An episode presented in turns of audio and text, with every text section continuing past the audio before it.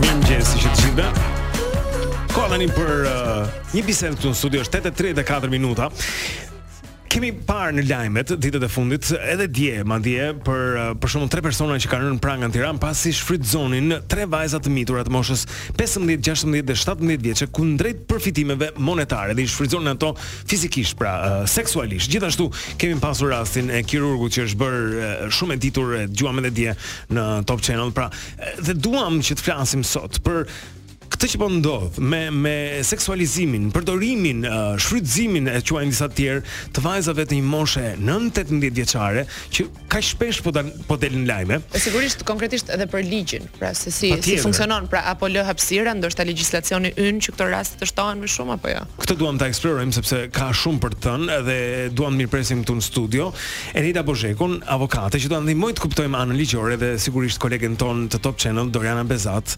gazetare. Mirëmëngjesi të dyjave. Është kënaqësi që ju kemi këtu dhe do të shpresojmë që do të kuptojmë diçka më shumë lidhur me këtë temë, është shqetësuese edhe për shumë prindër e pse jo edhe të rinj që që e hasin këtë. Po Doriana, fillimisht na na jep të lutem një kontur të të ngjarjes së së djeshme. Çfarë ka ndodhur në zonën e Fushë-Krujës tre vajza të mitura, përkatësisht të moshave 15, 16 dhe 17 vjeç, ku dy prej tyre ishin motra me njëra tjetrën, së paku prej qershorit sipas deklarimeve janë larguar nga banesa e tyre dhe kanë ushtruar prostitucion, ku tutorët e tyre ishin katër të rinj, të cilët uh, ishin nga nga zona e, e tyre. Gjithashtu djem shumë të rinj, djem shumë të rinj, nga, po, mosha 20 deri në 35 vjeç. Ah okay, ky 35 uh, e, tre, nuk e quaj dot shumë të rinj, po mendova që ishin edhe më të rinj. Tre prej tyre janë arrestuar dhe njëri është shpallur në kërkim, një 22 vjeçar.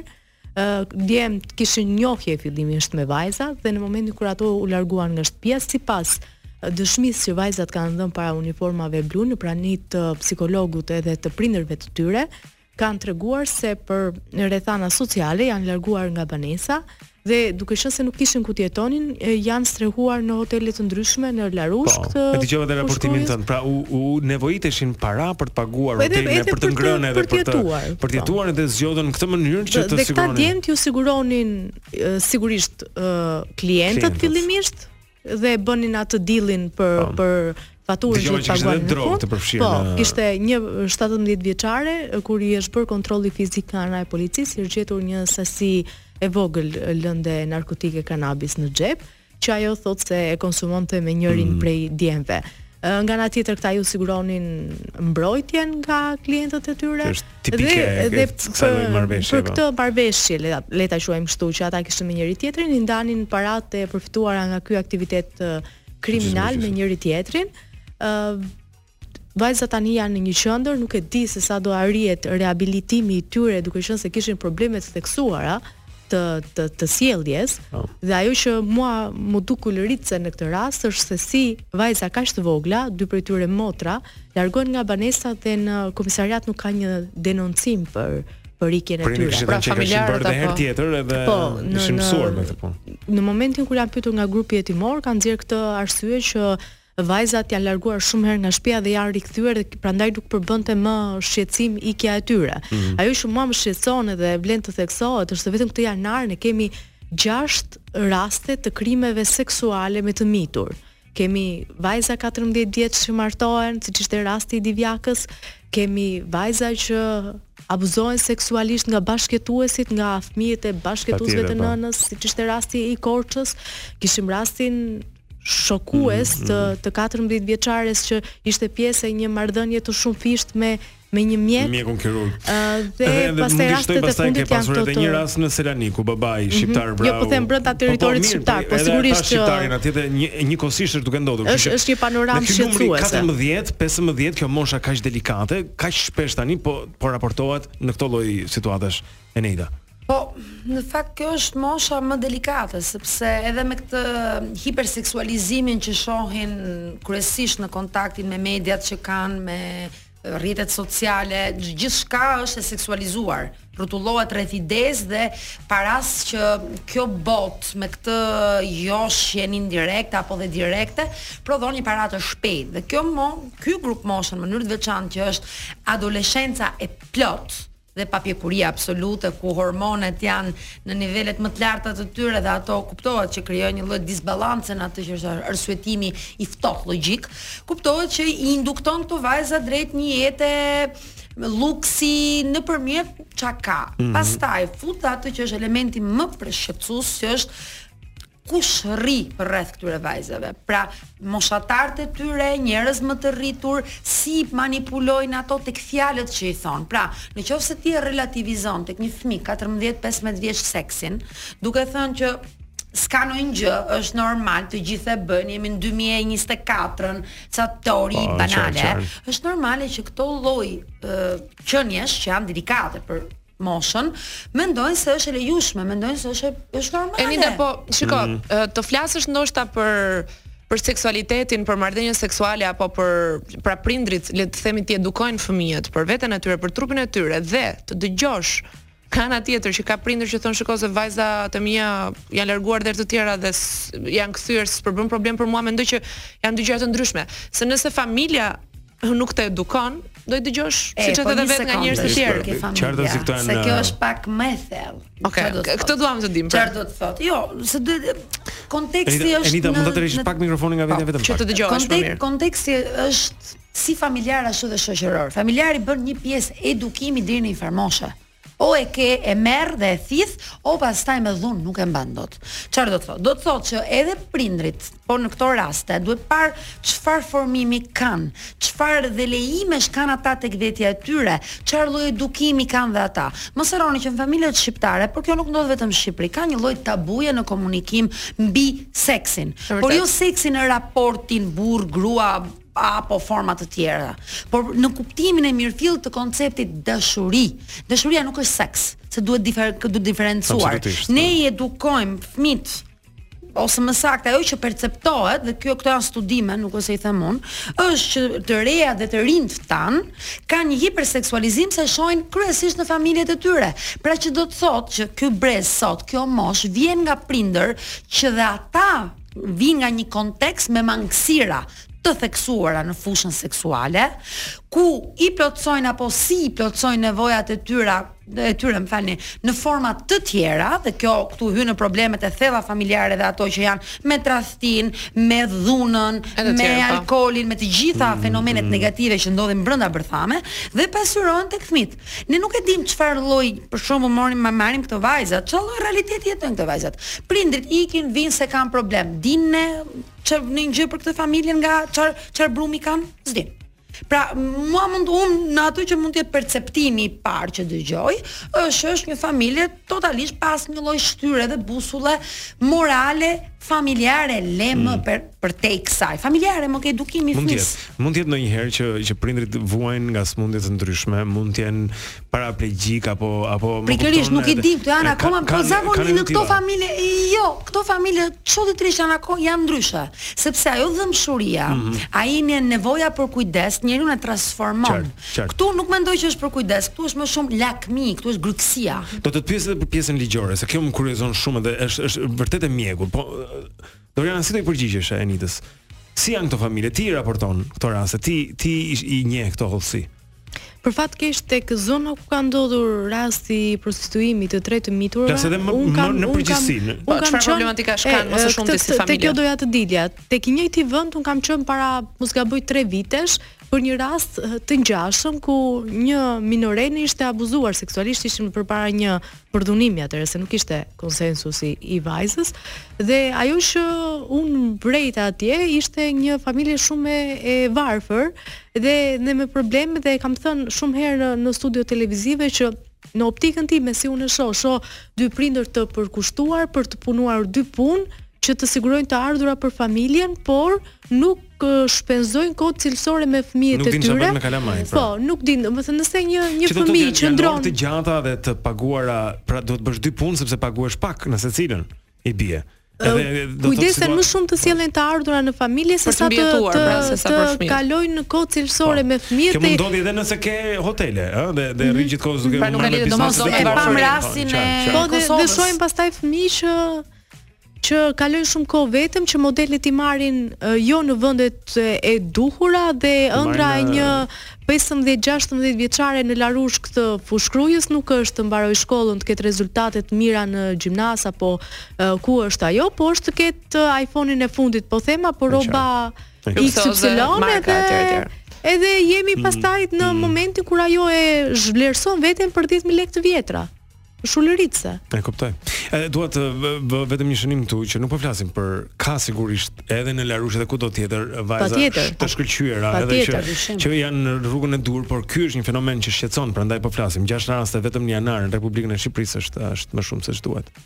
Nëse do të flisim për për pjesën ligjore pastaj Enide, ajo që tha dhe Blendi që ndoshta e kemi pak të mjegullt, nuk e dim se si aplikohet ligji në të tilla raste. Na shpjego pak më shumë ti lutem. Dëgjo, kjo pjesa e ligjit është ne duhet të kuptojmë që mentaliteti tabu pasqyrohet edhe në ligje.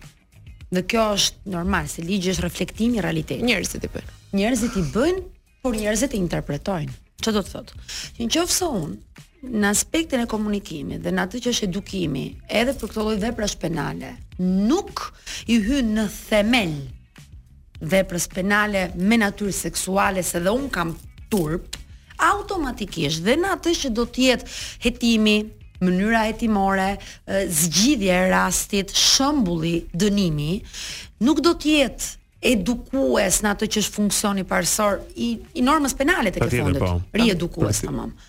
Por do të jetë thjesht ndëshkimor i rreptë sepse ke shkelur ligjin, kaq. Kur vjen puna te këto lloj, pastaj në specifikë me të mitur, se është një gjë kryerja e marrëdhënieve seksuale me të me të rritura dhe me të mitura, ligji ynë ti e quan atë që është konventa e të drejtave të fëmijëve që deri 18 vjeç konsiderohesh fëmijë, 8 deri 18 vjeç je fëmijë. Nuk je më pak. Ligjërisht. Ligjër, jo, jo. Ligjërisht, biologjikisht, okay. psikologjikisht është koncepti i Këtu ligji takohet me shkencën, pra sepse është tërësor.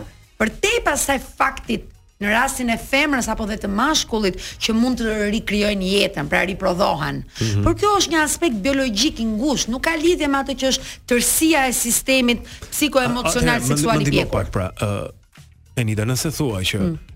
deri në deri në moshën 18 po. vjeç oh. je fëmijë, Atëherë si ka mundësi që këta po martohen me fëmijë? E ky është problemi, pra, sepse këta individë në një legjitimim të heshtur të shoqërisë, Nuk është se po martohen ligjërisht, se ligji nuk të lejon të martohesh ligjërisht. Hiç disa raste ekstreme ku ligji është i detyruar të bëjë atë që quhet emancipacion, ku duhet konsensusi i familjes, duhet vendimi i gjykatës që ta njohë, po këto janë raste ekstreme. Ekstrem do të thotë ka ngelur shtatzënë. Dhe do të duhet që të jetë patjetër. Dhe nuk është se do të duhet, por është një lloj forme që ka ngelur që nga antikiteti. Kjo nuk është vetëm sot. Kjo është, domethënë, ligji nuk është sot, ligji ka një historik. vjen nga historia që sjell edhe mhm. zhvillimin e njerëzimit. Dhe automatikisht duke lidhur me këtë, kjo 14-18 po. sot konsiderohet për shumë njerëz që mund të jenë dhe shumë të ngritur që është kjo 16 vjeç që mund të shkohet. Jo. Ajo 16-ja mund të shkojë, po do një një si thua ekuilibër, një pasqyrë me kë Pra, moshatarin e vet, 3-4 vjet diferencë, pra, 5 okay, vjet, 6 vjet, 10 vjet pra, dhe nuk ka më konsensus, po 14. E kuptoj. Ka shanse të ketë konsensus. Pra dikush një një një vajzë mund të jetë seksualisht aktive në moshën 16 vjeçare, 17 jo, vjeçare, por E kuptoj. Po s'do të thotë 12 po, është penale. Pas 14 nuk është penale. Pas 14 nuk është penale. Nuk është penale. Jo, është penale. Në të dyja rastet është penale. Nuk është në në Sipas kodit është me dhunë, koncepti i dhunës se këtu është problemi pra. Pra, pra kjo është mjegull, edhe kjo është pra, është koncepti i dhunës. Tashti 14 deri 18 fillon një ndarje e mbrëndshme, por që nuk e ka ligji, po është interpretimi që vjen si pasojë e faktit në konkret, faktit penal në konkret. Mm -hmm. Ta them është Më shkoqur. Katërmbëdhjetë deri gjashtëmbëdhjetë duhet parë zhvillimi dhe pjekuria seksuale dhe psikoemocionale e plotë. Pra kjo bëhet me me ekspert, do të bëhet me ekspert, do të bëhet me ekspert, kjo po. bëhet me ekspert gjinekolog, kjo bëhet me ekspert sociolog, kjo bëhet me ekspert seksolog, kjo bëhet me ekspert të fushave të fushave të cilat do duhet të kryesisht psikiatër hyet në këto nivele, mm -hmm. hyet ke niveli psikiatrik, se çrregullimet mendore që ndodhin në këtë në këtë moshë, si pasojë e manipulimit, konsensusi është totalisht i devijuar, se nuk ka një zhvillim po, po, po, të drejtë. Por ligji thotë me dhunë, dhe këtu hyn Mm. Çfarë lloj dhune pra. kam. Dhe rikthehemi nga ai koncepti që ne flasim që të gjithë. Dhuna në familje, dhuna këtej, dhuna atje, dhuna kështu, dhuna kështu. Çfarë është dhunë? Dhunë është edhe një vajze 14-15 vjeç, ta fillosh, ta iniciosh te koncepti i seksit në mënyrë të gabuar, ku treshe, katërshe, pesëshe, hiperseksualizimi, format provokuese të saj, një ai fenomeni Lolita, mm -hmm. është normal. Fenomeni Lolita nuk është normal, është deviancë. Jo, është sigurisht është deviancë. Është deviancë, është... por nuk është normal. Dhe, dhe, dhe ende s'kemi përmendur fjalën krim, po më ndihmon pak me këtë dori. Sepse unë unë unë unë e kam kuptuar edhe nga realiteti mm -hmm. amerikan atje. Nën 18 vjeç nuk jep dot pëlqim Pavarësisht që mund të duash më shumë sesa mashkulli, nuk jep dot ti pëlqim, ose nëse është raporti i mhm. pra djali më i vogël sesa vajza, po. sepse je nën 18 vjeç. Mbi 18 vjeç bëj çfarë të duash me 18 po. vjeçarët e lart të tjerë. Por uh, po kjo është vija, është një kufi po. aq i aq i thjeshtë. Këtej është e bardhë, poshtë është e zezë, mbaroi.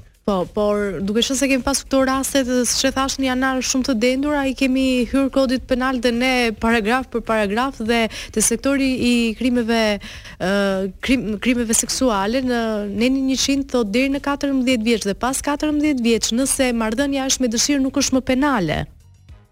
sipas çdo të kjo ai unë unë 14 vjeçar unë mund të dëshiroj shumë gjëra e, e po këtu është dëshiroj unë kam pyetur në lidhje me me se ndryshimet e fundit në kodin penal janë bërë në 2017 ndërkohë që ky nen siç po. ishte ashtu ka kaluar nuk është se është bërë ndryshimi në 2017 ka kaluar siç ka qenë nuk është prekur si si seksioni i llojit të krimeve dhe më thonë që kemi marrë një model italian Mot à jo. mot, domethënë të, të... Jo, tashi kështu më kështu jo.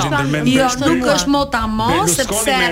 Nuk po. është mot à mm. mot, sepse po të hapësh kodin penal italian, te mhm. pjesa e krimeve seksuale mund të jenë mbi 30 nene, mm -hmm. pavarësisht ato i quajnë quater bis, mm -hmm. uh, quinquies etj mm -hmm. etj, të cilat specifikojnë çfarëdolloj sjellje, me çfarëdolloj moshe, me çfarëdolloj niveli, çfarëdolloj pjekurie, jo pjekurie, pa pjekurie, konsensusi, mm -hmm. pa konsensusi. Ke ne, deri 14 vjeç dhe nuk është ndryshuar, mm -hmm. ajo është hequr shumë nga kodi po. penal, kanë marrë vetëm se kështu i kemi gjithë nenet na.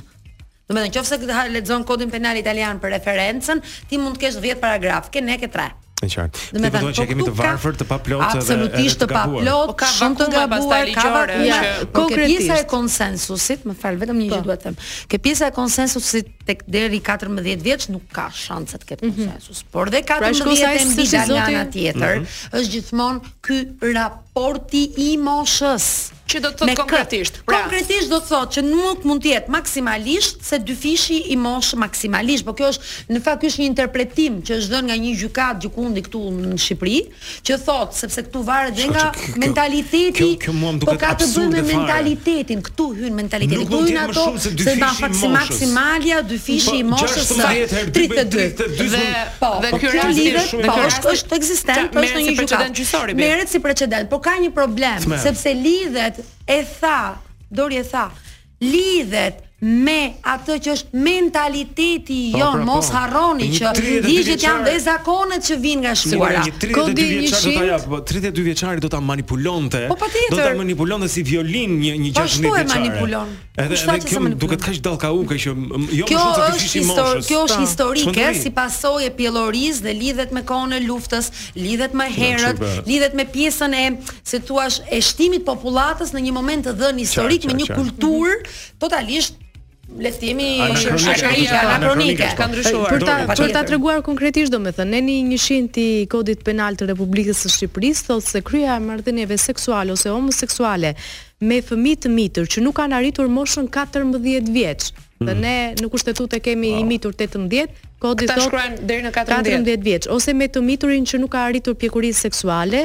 dënohet me burg nga 7 deri në 15 vjet. Ajo që nuk ka arritur pjekurinë seksuale është edhe më e vagull, se ajo pastaj është që do ekspertohet po, i mituri. Edhe viktima do të do hajë. Ne jemi edhe... përpara faktit që duhet të kryhet raporti që të bëhet ekspertimi, se ndryshe nuk bëhet ekspertimi. Eksakt, eksakt. Kur marrëdhënia seksuale ose ose homoseksuale kryhet në bashkëpunim më shumë se një herë ose me dhunë, ose kur janë kur i janë shkaktuar fëmijës pasoja të rënda për shëndetit, dënohet me burgim 15 deri në 25 vite, dënohet me burg jo më pak se 25 vjet.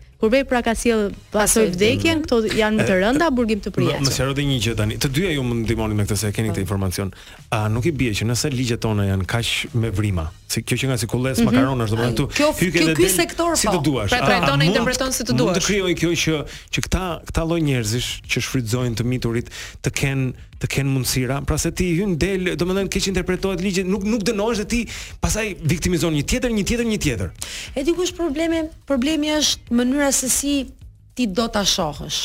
Këta njerëz normal që për interesat e tyre do ta përdorin si të duan, kemi raste tash në po. konkret pa pa e ri përsëritur se është dhe mëngjes. Mm -hmm.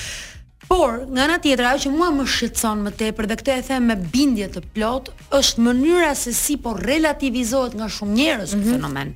Për mua ky është problemi madhor. Kur flasin juristat e një lloj niveli, se ne kemi lloj-lloj juristësh mm -hmm. në Shqipëri, I kemi nga më po. nga më çaska, çaska. Bono per Albania ose mm. Letra Bakalli, të cilët më relativizojnë problemin e seksualitetit duke u nisur është 16 vjeç, është 15 vjeç, është e pjekur është shumë. Që është skandaloze. Që këtu është që donte vetë, kjo është përtej. Këtu hyn në disa mekanizma psikikë perversë, do të thosh edhe të kujt e thotë këtë.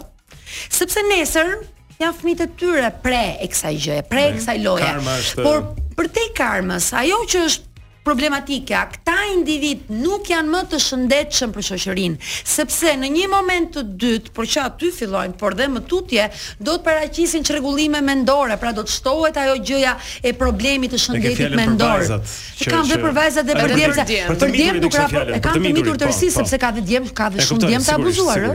Po Shqipëria këtu është akoma në një tabu po. hermetike. Ne jemi kisha e viteve 60 mm. në hermetizmin e meshkujve të mitur të dhunuar. Kështu që duhet parë çik jo, më thellë. Ajo që mua më shqetëson në këtë po, së fundmi ne kemi analizuar 6 raste që janë bërë publike dhe ka pasur dikush forcën të denoncojë sepse Po, po rastet e padenoncuara po, mund të përfitohen pastaj. Ka shumë raste të padenoncuara sepse janë krime të natyrës që do shumë të turpshme po i quajmë në thonjza po. Do do shumë vullnet dhe guxim ta bësh edhe stigma shumë e fortë. Edhe po. kjo kjo mua më shqetëson. Gjejmë rastin edhe këtu ta bëjmë apelin që kush ka informacion që një i mitur është në këtë situatë të denoncojë, të po, flasë. Dhe nuk ka shkencërisht mundësi që një i mitur ta dojë vetë. Nuk nuk ekziston ajo, nuk e do vetë atë, është duke u shfrytëzuar, është duke u abuzuar. Është duke u manipuluar, është duke u manipuluar. Për, për gjithë jetën dhe, dhe drejtimi i jetës së tyre mund të shkojë në devijon, dhe shkojnë deri në vetëvrasje. Në një moment të caktuar, këta lloj individësh ka një studim që janë abuzuar në moshë shumë të re,